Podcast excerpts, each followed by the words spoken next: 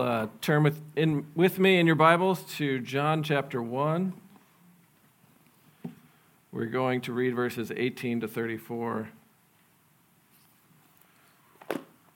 We're continuing our series in the Gospel of John just to see who Jesus is. And if you remember, the, one of the motifs we looked at, or the themes that John uses, is that of being in the courtroom. And so, uh, the first eyewitness called to the stand in this story to, to show us Jesus, if you will, is, is John the Baptist. And he's going to teach us um, who, who Jesus is. So, let's read this and, and pray. Verse 18 No one has ever seen God, the only God who is at the Father's side, he has made him known. And this is the testimony of John when the Jews sent priests and Levites from Jerusalem to ask him, Who are you? He confessed and did not deny, but confessed, I am not the Christ. And they asked him, What then? Are you Elijah? He said, I am not. Are you the prophet? And he answered, No. So they said to him, Who are you? We need to give an answer to those who sent us. What do you say about yourself? He said, I am the voice of one crying out in the wilderness, make straight the way of the Lord, as the prophet Isaiah said. Now they had been sent from the Pharisees. And so they asked him, Then why are you baptizing if you are neither the Christ, nor Elijah, nor the prophet? And John answered them, I baptize with water, but among you stands one you do not know, even he who comes after me the strap of whose sandal I am not worthy to untie. These things took place in Bethany across the Jordan where John was baptizing. The next day he saw Jesus coming toward him and said, Behold, the Lamb of God who takes away the sin of the world. This is he of whom I said, After me comes a man who ranks before me because he was before me. I myself did not know him but for this purpose I came, baptizing with water, that he might be revealed to Israel. And John bore witness I saw the Spirit descend from heaven like a dove, and it remained on him. I myself did not know him, but he who sent me to baptize with water said to me, He on whom you see the Spirit descend and remain, this is he who baptizes with the Holy Spirit. And I have seen and have borne witness that this is the Son of God. And this is God's word. He has spoken to us today in love. Uh, this word is true and trustworthy. Let's pray. Our Father and our God, I pray that this morning you would show us the grace and tenderness of Jesus as the one who takes away what is crushing us our sin, our guilt, our fear. And so may we, like John the Baptist, become a people who are willing to diminish so that Jesus might increase uh, that he might be seen and known and believed through our testimony. And we pray these things in Jesus' name. Amen.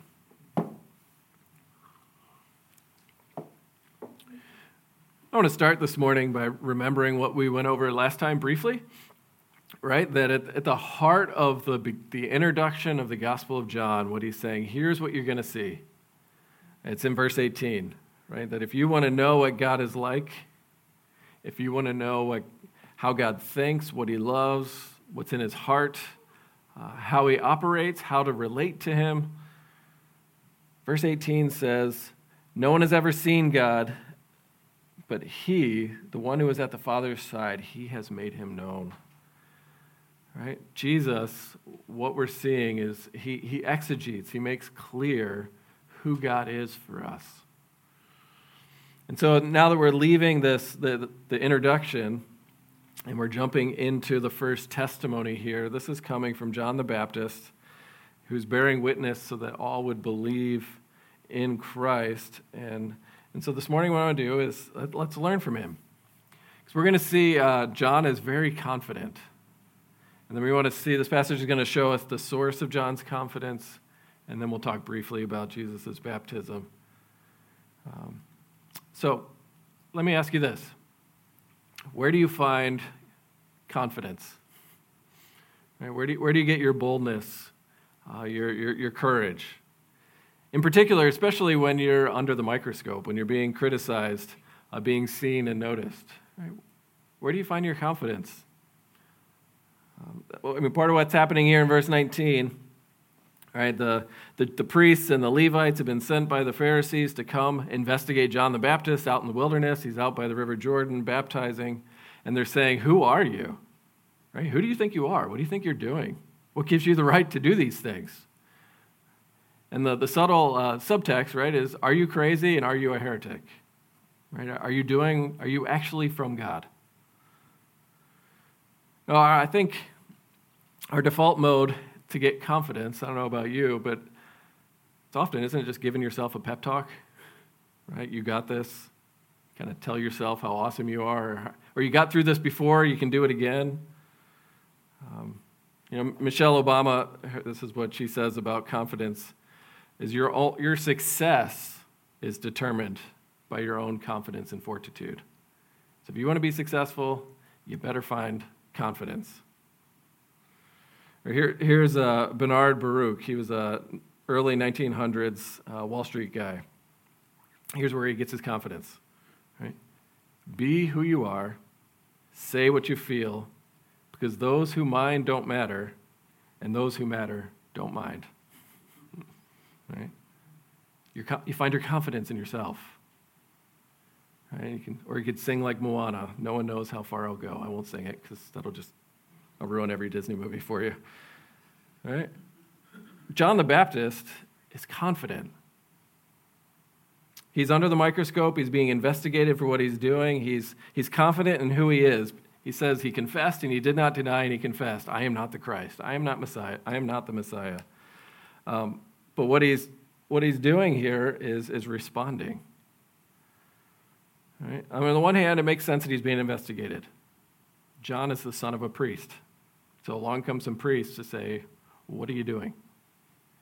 Um, find out these are sent by the Pharisees. They want to know is he a false prophet? Why is he baptizing? What is he teaching? John, who, who are you? Who do you think you are? Right? And, and fascinating is John is confident in his testimony, but not confident in himself. That's what we're going to see here. Right? He's, he's the kind of guy that you're going to see later in, in a different gospel who calls out King Herod for, for taking his brother's wife. No, fully knowing that that would put his life in jeopardy. That takes courage. And here in our text, his reputation is so good, uh, you'd say he's successful. He, he's in elite company. They wonder if he's the Messiah, right? Are you the Savior of the world? Are you Moses, uh, uh, the prophet like Moses, I should say? Or are you the, the Elijah type, actual, the re embodiment of Elijah that Malachi foretold in Malachi chapter 4? Right? It's good company to be with Elijah, Moses, and the Messiah in, in the scriptures. All right? And in basketball terms, it's, it's like hanging out with LeBron, Jordan, and Bird. All right? There you guys. I knew there'd be someone out there. um, but what's shocking about John is despite this high praise, this high reputation, this his confidence, is look at verse 27. He says, um, I baptize with water, but among you stands one you do not know, even he who comes after me, the strap of whose sandal I'm not worthy to untie. I'm not even worthy to take off Jesus' sandals. Right? And in the ancient world, that role was the lowest of the low slave in the house. Because nobody wants the job to go touch people's feet that are covered in dust and dung and dirt. And John says, I'm not worthy to do that. Does that sound confident? I mean, you keep adding to this portrait of John's identity and you see how humble he is. It gets lower, right? After taking this legal oath where he confesses, denies, and confesses, right? I'm not the Messiah. I'm not Elijah. I'm not the prophet. He says, I am the voice crying out in the wilderness, make straight the way of the Lord, as Isaiah said. Which is a direct quote from Isaiah 40. And this voice crying out in Isaiah 40 was saying, God is coming, everyone prepare. And it was the ancient practice that when the king was coming, they would they would build new roads, right? The king shouldn't, shouldn't suffer. And so you would tear down the hills, raise up the valleys, make a straight road so the path is easy for the king to get to your home. And Isaiah said, sometime in the future, there's going to be a voice crying in the wilderness, The Lord is coming, prepare yourself. And John says, I'm that voice. Right? And the wilderness, what's interesting is the wilderness in Israel's history was not a place where Israel was known to respond well, right? It, go read, you just read the beginning of the, the story of Israel. They're in the wilderness and they're told what to do, and over and over again, like stubborn toddlers, they say no. Right? Repent, change, circumcise your heart, uh, trust, and obey. And they're constantly grumbling and complaining, and they want to kill Moses. They did not listen to the voice of the Lord. And so, to be John, John's comparing himself to a voice in the wilderness crying out, God is coming. John has a lonely voice. Right? It's lonely to have people to, to speak out loud, no, fully knowing that nobody's going to listen to you. Just ask any parent, right? Walk into the room, it's time for bed. No one moves. It's like you're not even there, right? John is a lonely voice. He's also a nameless voice. Look at his self identity. He's I'm just a voice. It's not about me, it's about Jesus.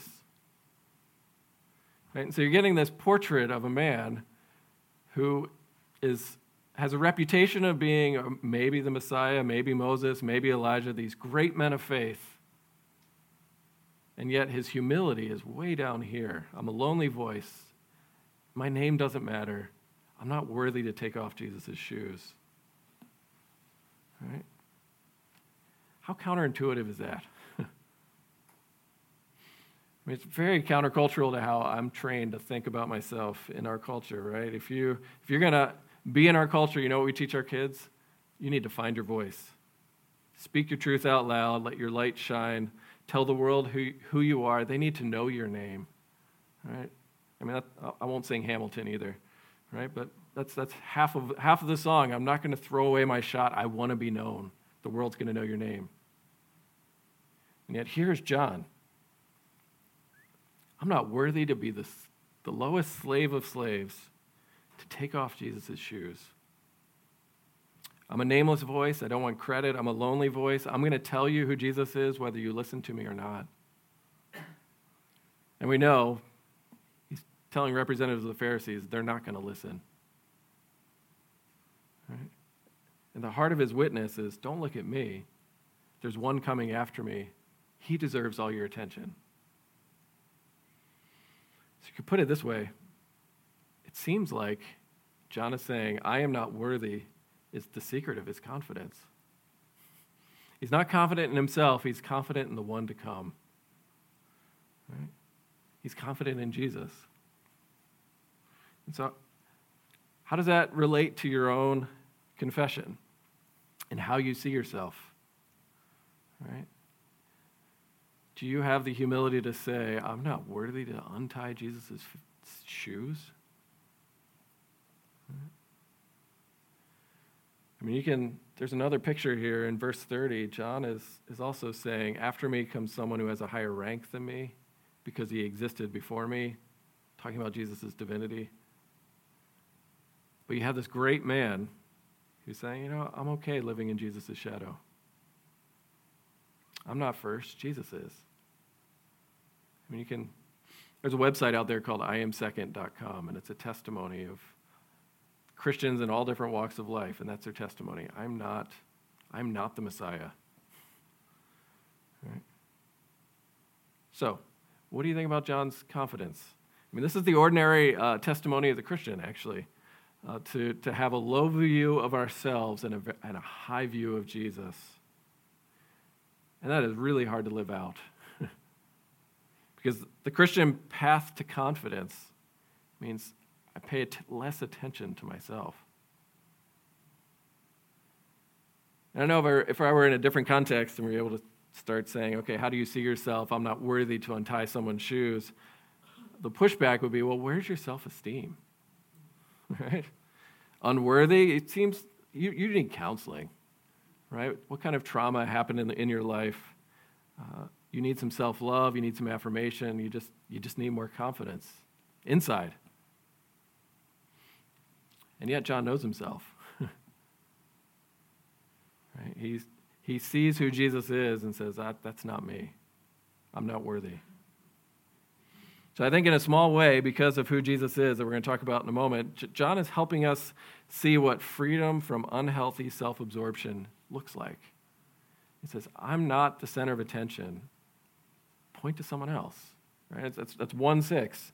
He came as a witness to bear witness about the light, but he was not the, the light. He came to bear witness about the light. I'm not Jesus. Right? And I want to argue, we'll, look at the baptism here.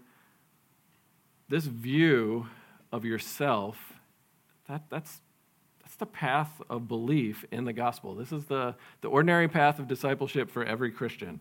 Because look at, look at the way John's baptism works. Right? He's showing us that we should all have a similar testimony. I'm not worthy. Because what is he doing? He's baptizing. Right? And what what were all these people that were going out to, to be baptized by John doing? Right? They're in the, the River Jordan, uh, in, the, in the region where Israel of old crossed through the river to receive their gift into the promised land. Functionally, here's what, here's what they were doing. Right? You have all these Hebrew followers of Yahweh who were leaving the promised land going to the Jordan River and saying, I am a sinner. If God is coming, I have no hope save God's mercy. It was called a baptism of repentance. Right? Basically, what, what would happen is, um, is they were going out and, and saying, I need salvation. I need forgiveness. I need help. And it's interesting, if they're going out to the Jordan River, part of what they're, what, they're, what they're saying is just because I am an Israelite, that is not enough to guarantee my salvation.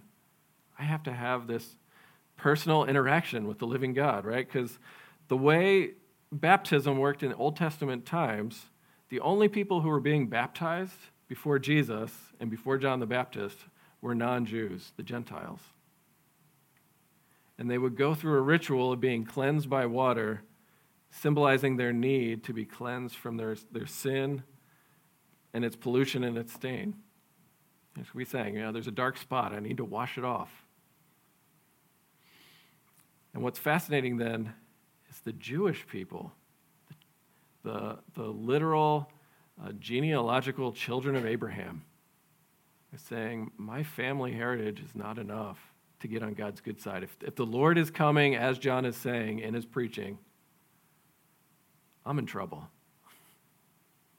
Right?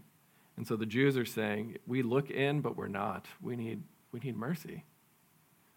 In other words, their confession would be, and it should be the confession of every Christian I am in just as much need of mercy and forgiveness as my pagan neighbors. That, that's what these Jews were doing going out to John the Baptist. Saying, John Baptist, baptize me. I'm a lawbreaker. I'm a moral failure. I haven't kept the covenant. I need help. I'm unworthy. Right? And that was what was so shocking for the Pharisees because why would these people who have the Old Testament scriptures, who have Moses, who have Abraham, have all these great men of the faith, why would they say, I need help? Well, God is coming, and He knows. He, he knows you. And so, this is the setup then. John, why are you baptizing if you're not the Christ, Elijah, or the prophet? He says, Well, you know, I baptize with water, but that doesn't change anyone. Right? There's someone here whose sandals I'm not unworthy to tie, untie. I baptize with water, but when he comes, he's going to baptize with the Holy Spirit. In other words, God's power and presence are going to come through this person. And so John is saying to everybody get ready, own your sin, own your stuff. Let your confession be I'm not worthy, but get ready, a better baptism is coming, not from me, from, from Jesus, who he introduces, right? So, how do we, how do we get to that point?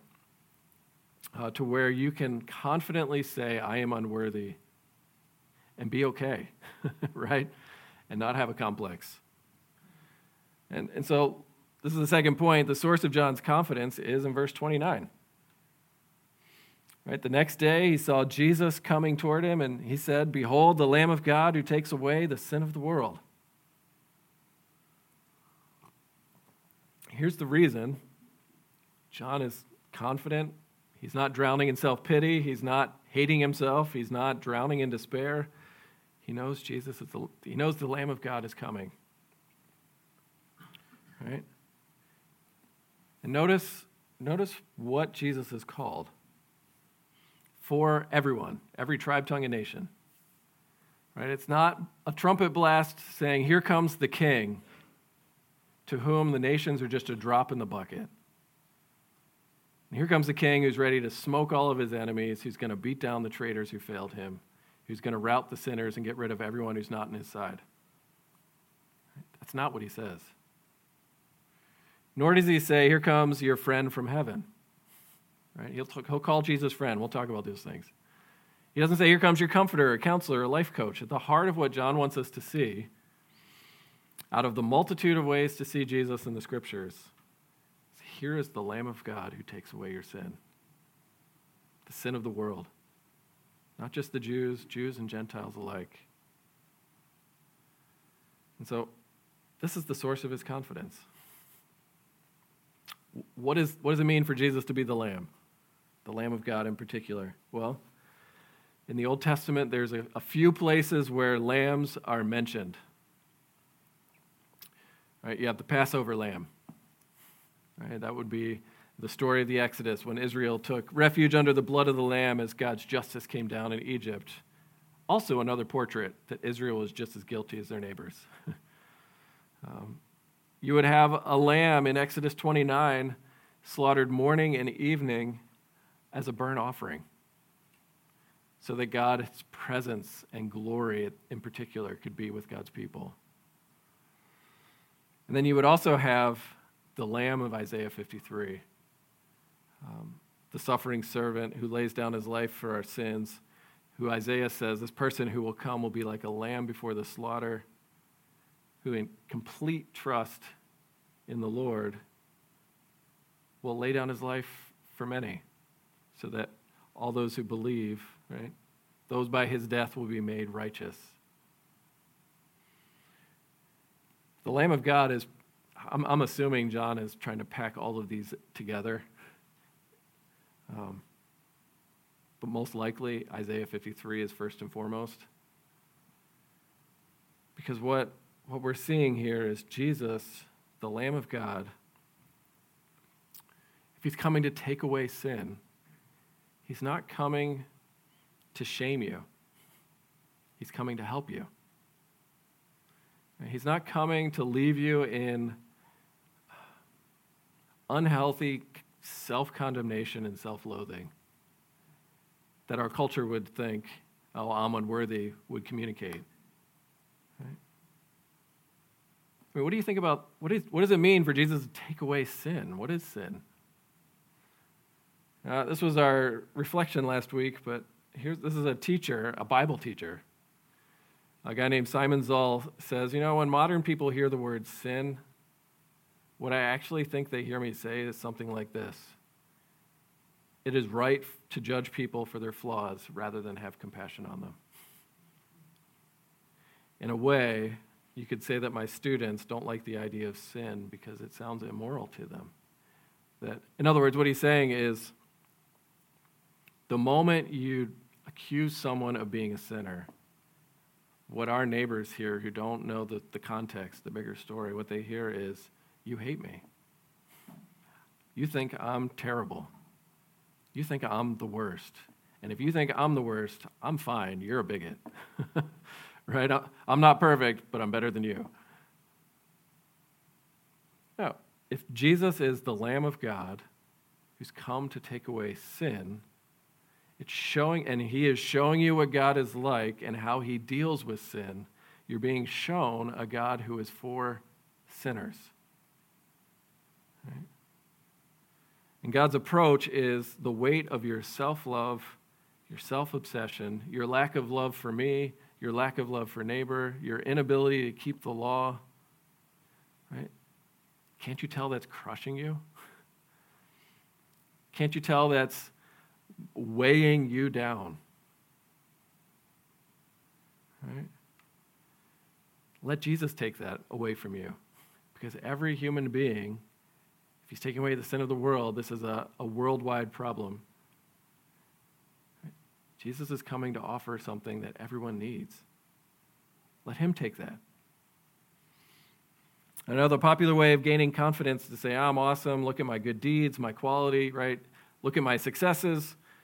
And that's how you just kind of drown out the, the, the noise in, the, in your head that says, I'm not great. Um, but if you, you listen, let me turn that around. What happens when you're criticized? Right? How well do you handle criticism? By cheering for yourself. Right, based on how, how Twitter goes, or, or just how we inter- interact with each other, I would argue that just trying to pump yourself up to cover up your sin, to feel like an okay person, it isn't working because we're extremely sensitive.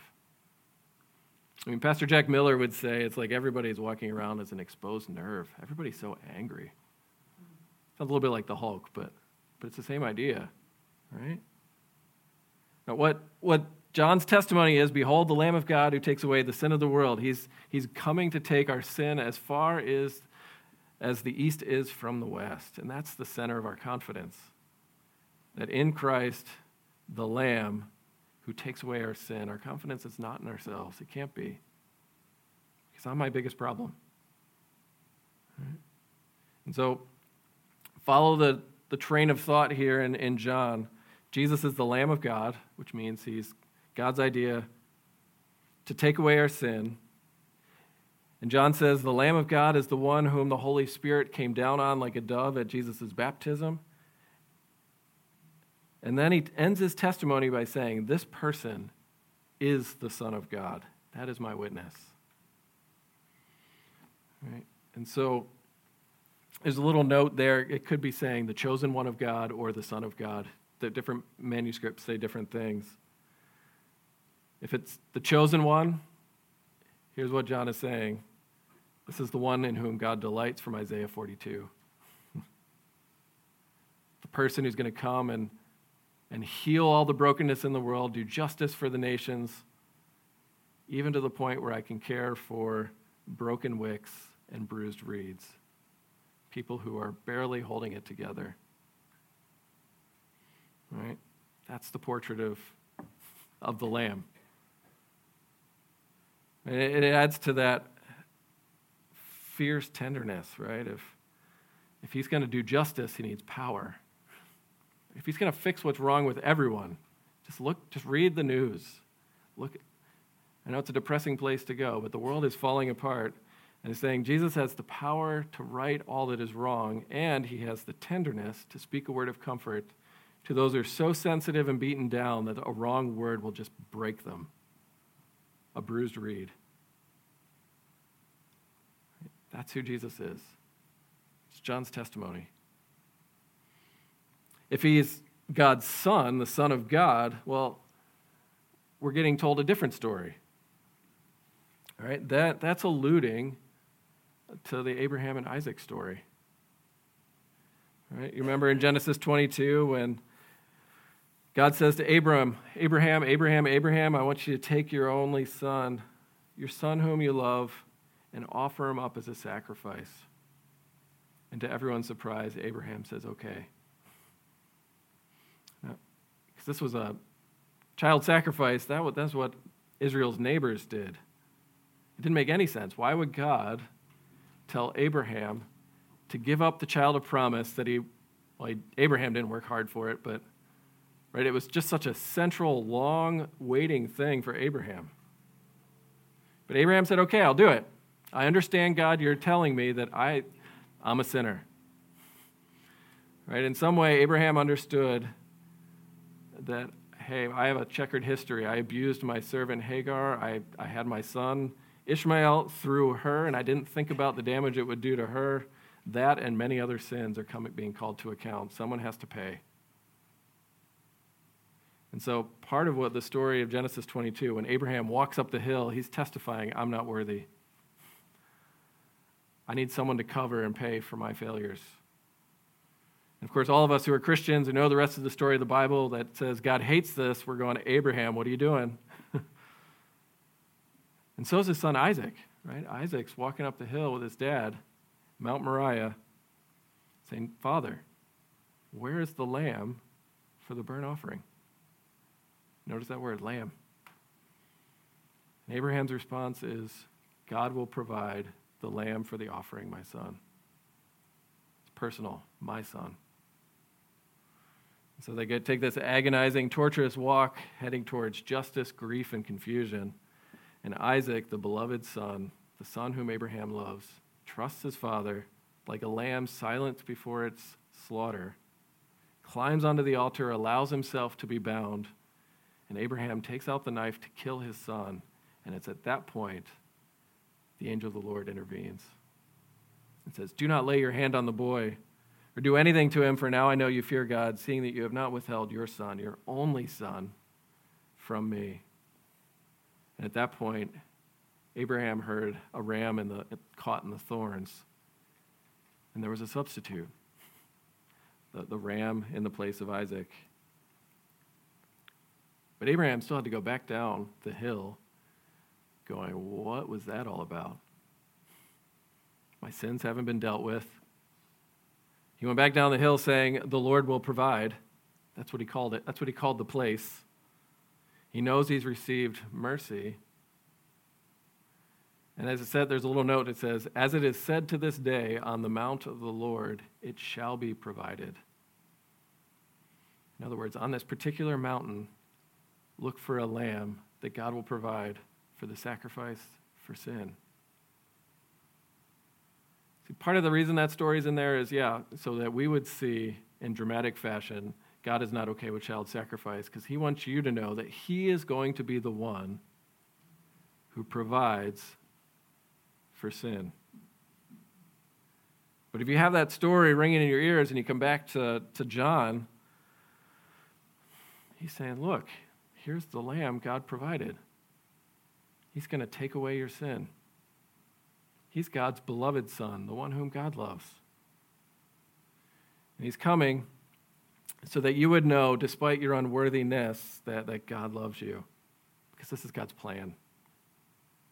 And so, just as the ram given in the place of Isaac found itself entangled with thorns, Jesus, on that same mountain range, Mount Moriah, where Jerusalem was in John's day, possibly the same mountain.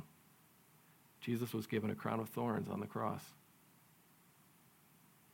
Right? And so Jesus, better than Isaac, silent like a lamb, uh, by his wounds, we are being healed, we're being cleansed. He's going through a better baptism because the judgment for our sin is falling on him. See, God's Son, the Lamb of God, He's taking it away. it's gone. And that's, that's our confidence.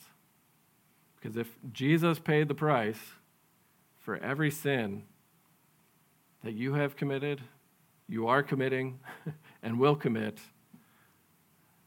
what do you have to be afraid of when a little criticism comes your way if God isn't condemning you? You know, part of the Christian confidence and confession is I'm not worthy, but I'm loved. God provided for me a lamb. Do you know him that way? Do you know Jesus as the one who set you free from yourself? Right? That's what happens in the baptism because Jesus, John says, the one who comes, the one on whom you see the Spirit descend and remain, this is the one who baptizes with the Holy Spirit We don't know yet exactly what that means. We're going to get into that later in John. But in the Old Testament, if God's Spirit showed up, you saw his power, his presence, and his life. And so part of what, what John's testimony is here's Jesus. He's the one that all the sacrifices point to, so that God may, his spirit may dwell with you. You're made clean. Right? If, if John's testimony is get ready, God is coming. And, and I'm gonna, he's going to baptize you so that the Spirit comes on you. This is John saying the way you get the living God to dwell with you, the way you get ready for God's coming, is to put your faith in the Lamb of God who, who will heal what's wrong with you. And he will heal things in you you didn't even know were wrong. That's part of the process.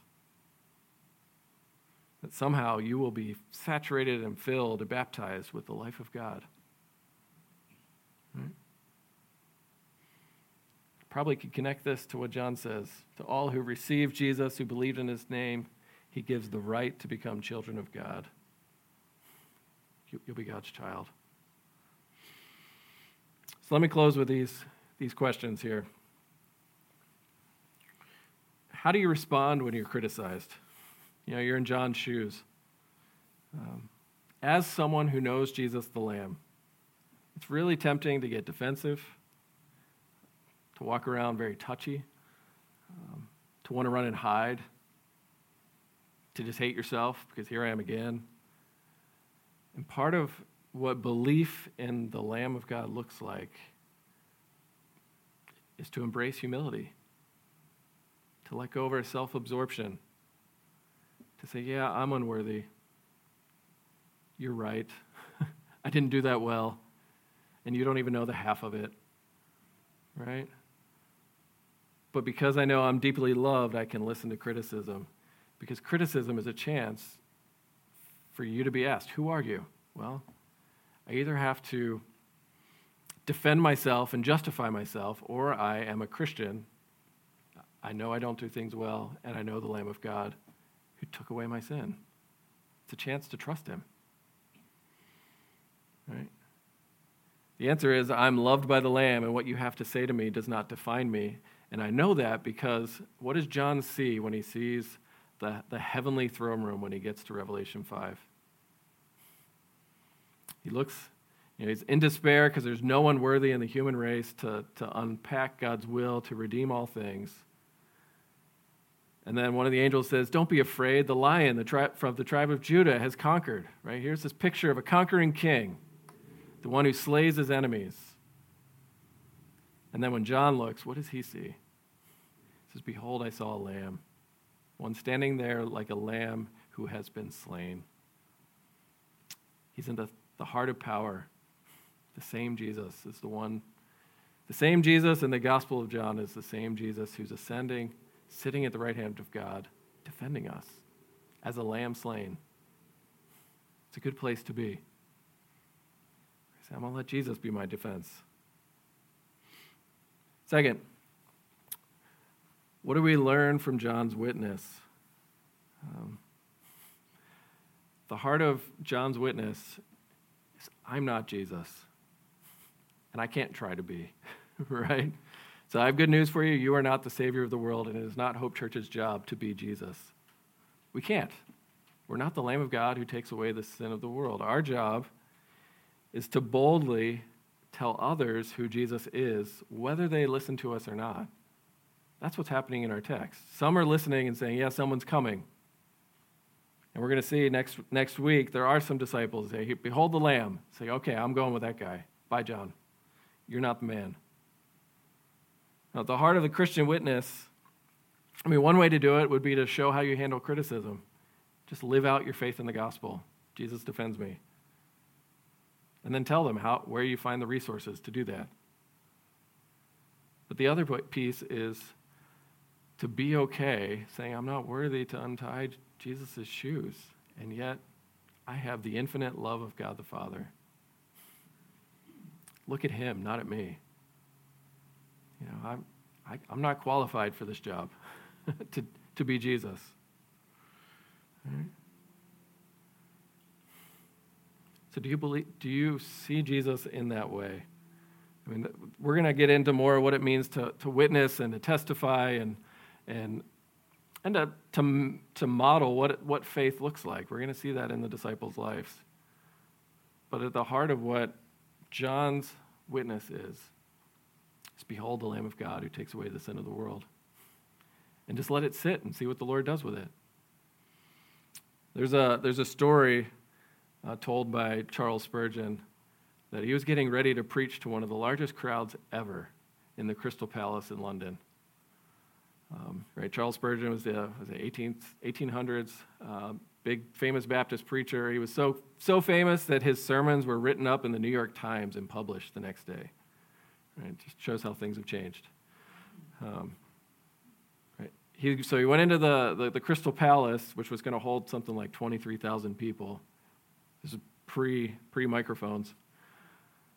And he just wanted to practice his sermon. So he stood up at the pulpit and said in his deep, booming voice, whatever that was, Behold the Lamb of God who takes away the sin of the world. And there, there happened to be a, a guy doing repairs in the corner of the building that heard him and had no context of what was going on.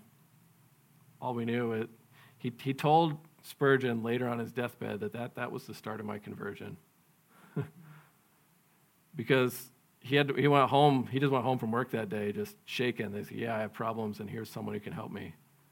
And after much struggling much wrestling he saw the lamb that was for him not against him. Right? That's our testimony. Do you know jesus as the lamb meditate on him and let your confidence in jesus grow you as you receive the spirit let's pray Father, we thank you for your grace. We thank you for Jesus who gives us that grace. We thank you for just this amazing sacrifice that upon him was the chastisement, the punishment that brings us peace. So I pray for those of us who have sensitive consciences, uh, who are tortured every day by our, our weakness, by our failure, by our not enoughness, that you would show them Jesus the Lamb. And also pray that you would show us who are, are, are confident in ourselves, uh, who depend on our successes to get our own sense of Christian identity.